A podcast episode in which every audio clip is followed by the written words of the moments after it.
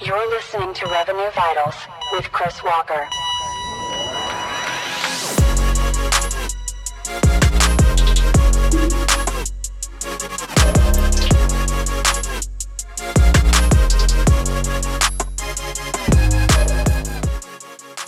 What's up, everyone? We are back for a special episode of the Revenue Vitals podcast. We got Spencer, who was uh, proactive enough to shoot me a cold text message yesterday looking for help on a specific topic. And I decided that we would slot him in in the content recording for a live consulting session. So we've done these sometimes. It's r- like gets real practical and real deep. I think a lot of the listeners love this because it's like really tangible in real life and a different type of content that we put out. So with all that said, if you out there are like looking for some stuff, like maybe shoot me a DM or a text and we do this as well for you. So no guarantees, but wanted to throw that out there. Spencer, what's up? What's going on? How do you think we can help today? Not a lot. Um, did not expect this. so as a seller who focuses on selling to marketing personas for my LinkedIn content, should I focus on the demand creation aspect of educating buyers on problems that we solve for my company, or should I do personal um, tactics around how I sell, basically? Yeah, I think there's a lot of different approaches and angles here. I do believe in the thinking that you shouldn't build your personal brand around the company that you work for unless you plan on being with that company either because you're long term incentivized or you're like a 10 year vet in the industry and you know you're going to be there for your whole career, in which case it would make sense to start talking about marketing as a seller. But for the main, like a director or an individual rep or someone like that, you're going to move around companies every 18 months to 36 months, most likely. You're going to change industries and personas over your career. So you do all this work for your podcast talking about marketing for the next 18 months, and all of a sudden, you decide to move on to your next opportunity and now you have to sell the CFOs and you have to start over from scratch. And so I think there are a lot of rationales why just to not build your personal brand around the space that your company plays in if it's not related to your own expertise. What are we trying to do when we when we make content? We're trying to be authentically helpful in the things that we understand and the ways that we can help people, which for you, I'll give you a couple examples of how you could blend this in in real life like potentially a content pillar is how as an individual seller you work with your marketing team to get better results so you're still talking from the sales perspective but you're giving marketing a lot of it you're basically working it's interesting to think as whether you're a seller or a marketer or whether you identify that way that we should be talking about generating revenue as a as a unit and so i think that you can sort of think about how a you as an individual seller, the things that you're de- doing or the things that your company is doing to be better aligned with marketing to drive better outcomes and what outcomes those drove so people can learn from them. I also think that being able to just like be you and be in your own like space is the only way that this works long term, right? If I like didn't know what I was talking about in B2B marketing and revenue operations, like I I wouldn't be able to do this for 4 years. If I wasn't passionate about it, I would have given up a long time ago. So I think that it has to be authentic to you as well, which can cl- include a lot of different mixed things. I've been like uh, talking a lot more about fitness and health as my career and my, my I evolve as myself. And so being able to have the flexibility to reach into those areas and think about the things that are most authentic to you, I think is really important when it comes to a quote unquote personal brand. I don't necessarily jive with that term even. I think that it's a it's a way for people to get to know, like, and trust you in the way that in the way that the world works today. Just like if you were doing networking in 1990, you went to the PTA conference and the Little League games and all those places to network with the people in your town. This is just networking in 2023. And the beauty of it is that so many people know, like, and trust me, and they've never met me in person. And people need to know about you and think that you're credible to ever consider working with you or reaching out to you or having a call with you or things like that. So I just think about it as a modern way to do to do that. Um, and I think as a seller, it creates a lot of advantages because m- most people don't do it well, right? Everyone's hitting up the LinkedIn DM and sending out 50 spam messages a day, thinking that they're personalizing it when they're not. The only real way to do personalization is to know that individual person. I did it today. A, C- a CMO is supposed to be on the podcast later today. She sent me a message, a text message earlier this morning, and said, "Hey, like this thing came up. I'm not gonna be able to make the podcast." And then I gave her a hard time because her college football team lost their game by like 40 points over the weekend, and that's personalization. And you're not gonna, some AI bot's not gonna put that together for you. You actually have to be following that woman on Instagram where she posts about that stuff and you have to be able to see it and you need to be able to connect it. And so I think there's a lot of misconceptions when it comes to quote unquote social selling and what it actually what it actually means. And I think what the what would be the best way to approach it today. Well, that, that, that's very helpful. So obviously, um, I could use resources within my company as well. So maybe our marketing team, some content that we're putting out, 100%. their blog posts, maybe ask questions about it, go from you know go to those places first. I like the idea of taking like company content that's made for your ICP and then using your channel as a way to distribute it, but not just like taking the link and posting it and saying, "Hey, check this out." Like Right. putting your own perspective in it and then sharing it. The challenge with some companies is, is that sales professionals don't want to share the marketing stuff because it's trash. So, like having a good content strategy fuels a lot of like if you had a great content with thought leaders and people loved it, it'd be a lot easier for the 50 reps or I don't know how many talking broadly like all the reps of your company to start sharing that type of stuff if it was really great. Another thing that you can do, I think that as an individual seller, being networked with thought leaders is critical. It's weird. It's kind of meta because we're sort of doing it right now. But then as a seller, you're a salesperson, you just spent 20 minutes talking to me, or you're a seller and you just started t- talking to the doctor that influences all the people, the key opinion leaders in your industry. And then when you do your outreach tomorrow, you could say, Hey, CMO of this company, I was talking to Chris Walker yesterday and we talked about this, this, and this. I thought some of it was interesting. You mind if I share some of it with you? You want to set up 15 minutes or you want like something like that using a an interaction where you actually have value to deliver that you're basically you you source the information from me you put in the, the work to get that and then you go and take and deliver that to your target customer i think is a good strategy as well that's what i did in in healthcare right i'm a marketer i'm not going to be a expert researcher physician i'm not but i can go and meet with those people and i can understand their perspective and i can ask them smart questions and i can collect that information and then I can go and give it to all the target customers who aren't putting in the work to go and listen to that person every week or every month. And I am able to provide a lot of value in that way. And people love, after six months in that industry, people love to meet with me because I knew all the key people and I knew their perspectives and I was helpful. So I think that's sort of the angle you want to take here when you are a seller that's not selling to sales or a marketer who's not marketing to marketers. So without like a, a podcast or something of that nature, it, it's it needs to be more personal than just taking like a, a video that maybe you share. I watch it, maybe I have some thoughts, I post something that that's kind of you know impersonal. We're having a conversation here, can share that. Uh, but as far as networking with the thought leaders, is it mostly going to be people I have personal relationships with, who I've worked with previously, um, or am I just going to be outreaching cold, kind of like I did with you? Yeah. So so the process you're talking to your target customers every day, right? You're a seller. Um, Yeah. During those times, you should pick up on patterns. Are on what are the core things that these people aren't getting that is preventing them from considering buying our solution. There's typically like core ideas and beliefs that people have that pre- prevent them from considering your solution in my example in medtech, it was because oh, there's not enough clinical data for this product, or um, it, there's a risk of you know some side effect that they think that it has, or those types of things. And so I figured out what are the core objections or the places where people get stuck here, and then we had clinical data and studies and all these things that addressed all those different things. Instead of me or our sales reps saying that, what I did was I went out and I interviewed the people that did the studies that then they, as a credible person, talked about the data they collected and what they found that addresses the objections of those people. And then you can use it proactively to your market, not only when you face an objection.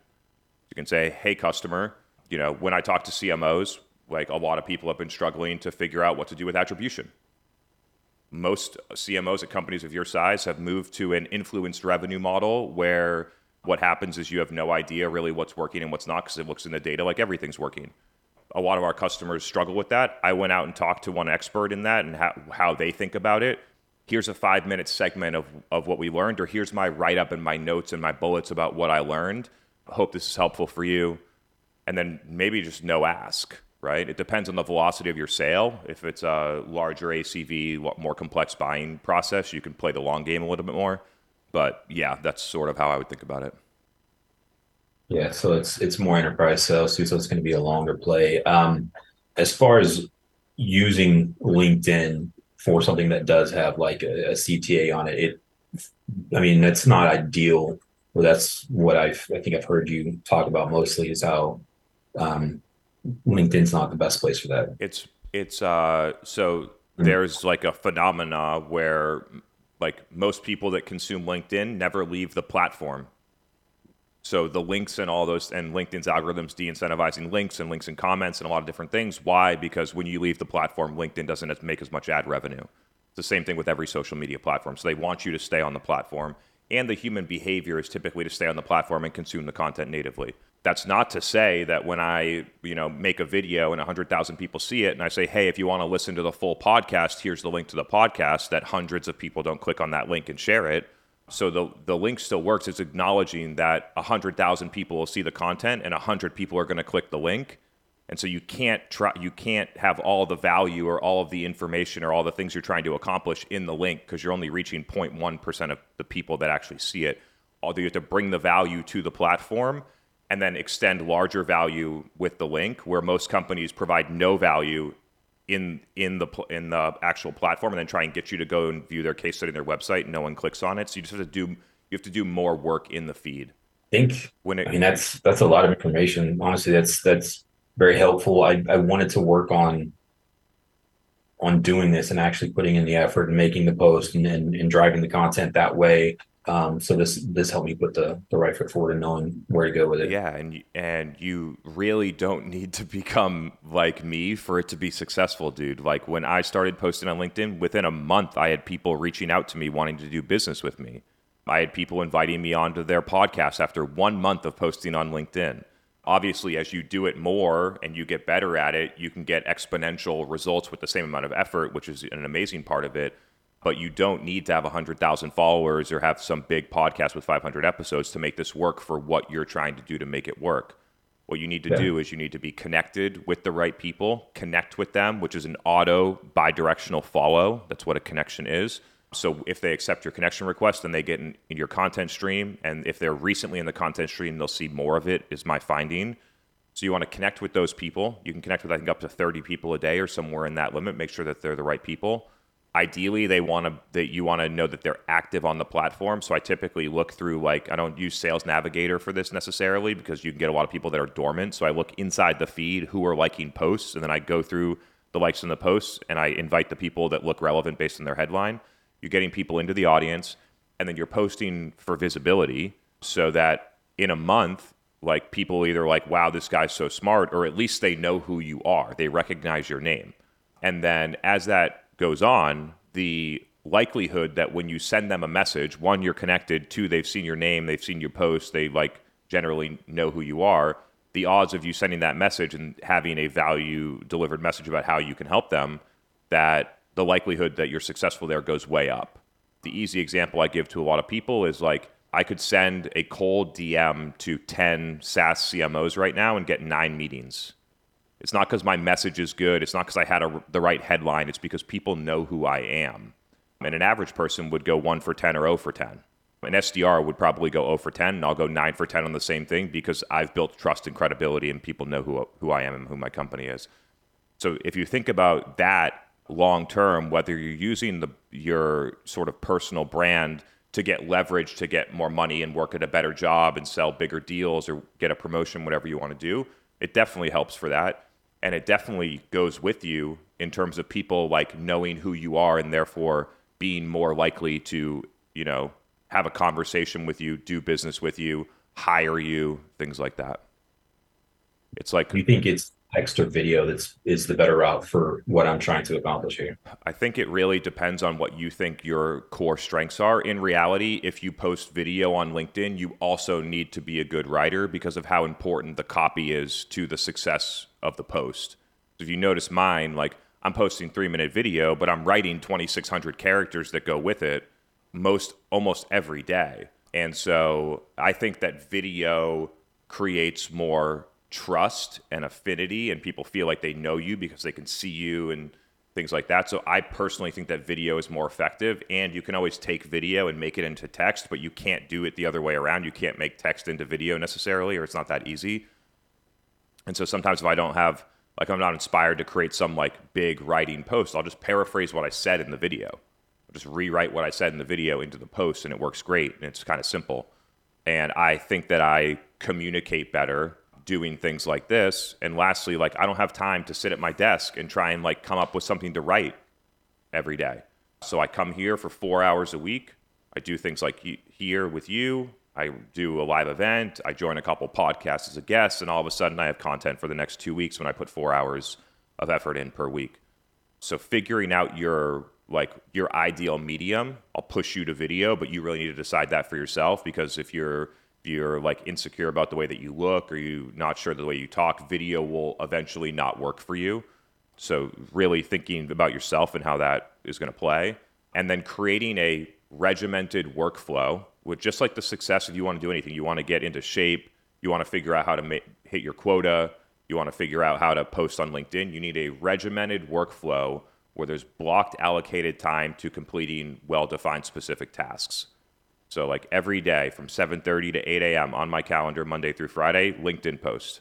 I get there at 7.30 i choose the video i write the copy and the post is out by 8.05 at the latest and that's just how my workflow works and it's just like going to the gym for me. So having something like that that and I've been doing that since 2019 by the way. Like it's been blocked out and doing it because it's a core part of what I consider my job as a business leader.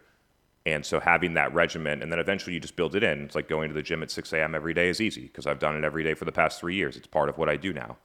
So I think that you sh- can look at it with fitness examples or how you sort of back into how you're going to hit your quota with activity metrics and then try and use that same thinking to how you produce LinkedIn content at whatever rate you want.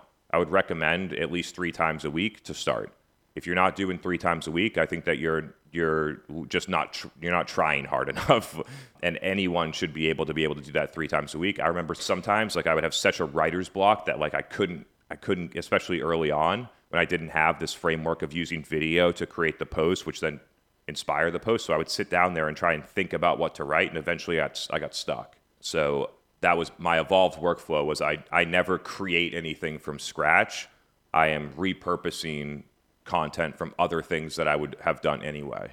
Okay, so it's it's things that you're you're consuming, conversations that you're having with CMOs or some of your customers that's giving you idea for content or people reaching out. And then I mean, but ultimately I'm gonna have to start with things that I'm consuming from from different avenues or the conversations I have with my customers. Also, I'm I'm starting a new role with a new company next week. I'm, I'm very familiar with their go to market, very similar to what I do currently. Um, so it's ultimately learning the product and then sharing some ideas around the problems that we solve um, and then how I'm approaching that as a seller. So I can kill two birds with one stone because marketing and sales should go hand in hand. It's it's both about revenue. Totally, yeah, and I I I uh, love to see the crossover here. I don't think that people truly understand what I mean when you in, operate like an all bound integrated revenue team that is trying to accomplish demand creation, demand capture, and demand conversion together as a unit. Where this is where the salespeople and the executives and why they would create do this stuff on LinkedIn. If, yeah.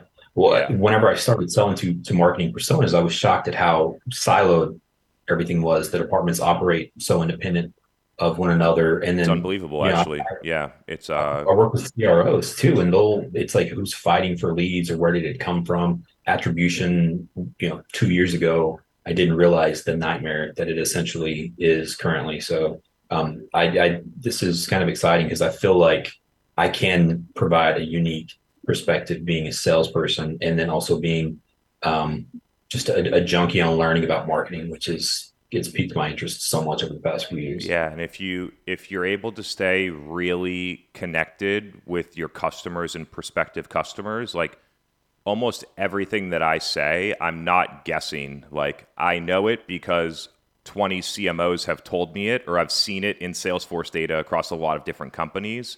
And so, like, when I am talking about stuff and why it resonates with a lot of people is because I'm in there, I'm in there actually seeing it. I'm not manufacturing this idea. I'm just communicating back the patterns that I've seen in real life. And so people miss that in a content strategy is that the real differentiator in a content strategy is how you get the insights, how you form the ideas and the perspective and the data that you use. People think it's about how do I show up and like write my post every 30 minutes so I can get the most likes. Actually, my first video LinkedIn content was me doing this.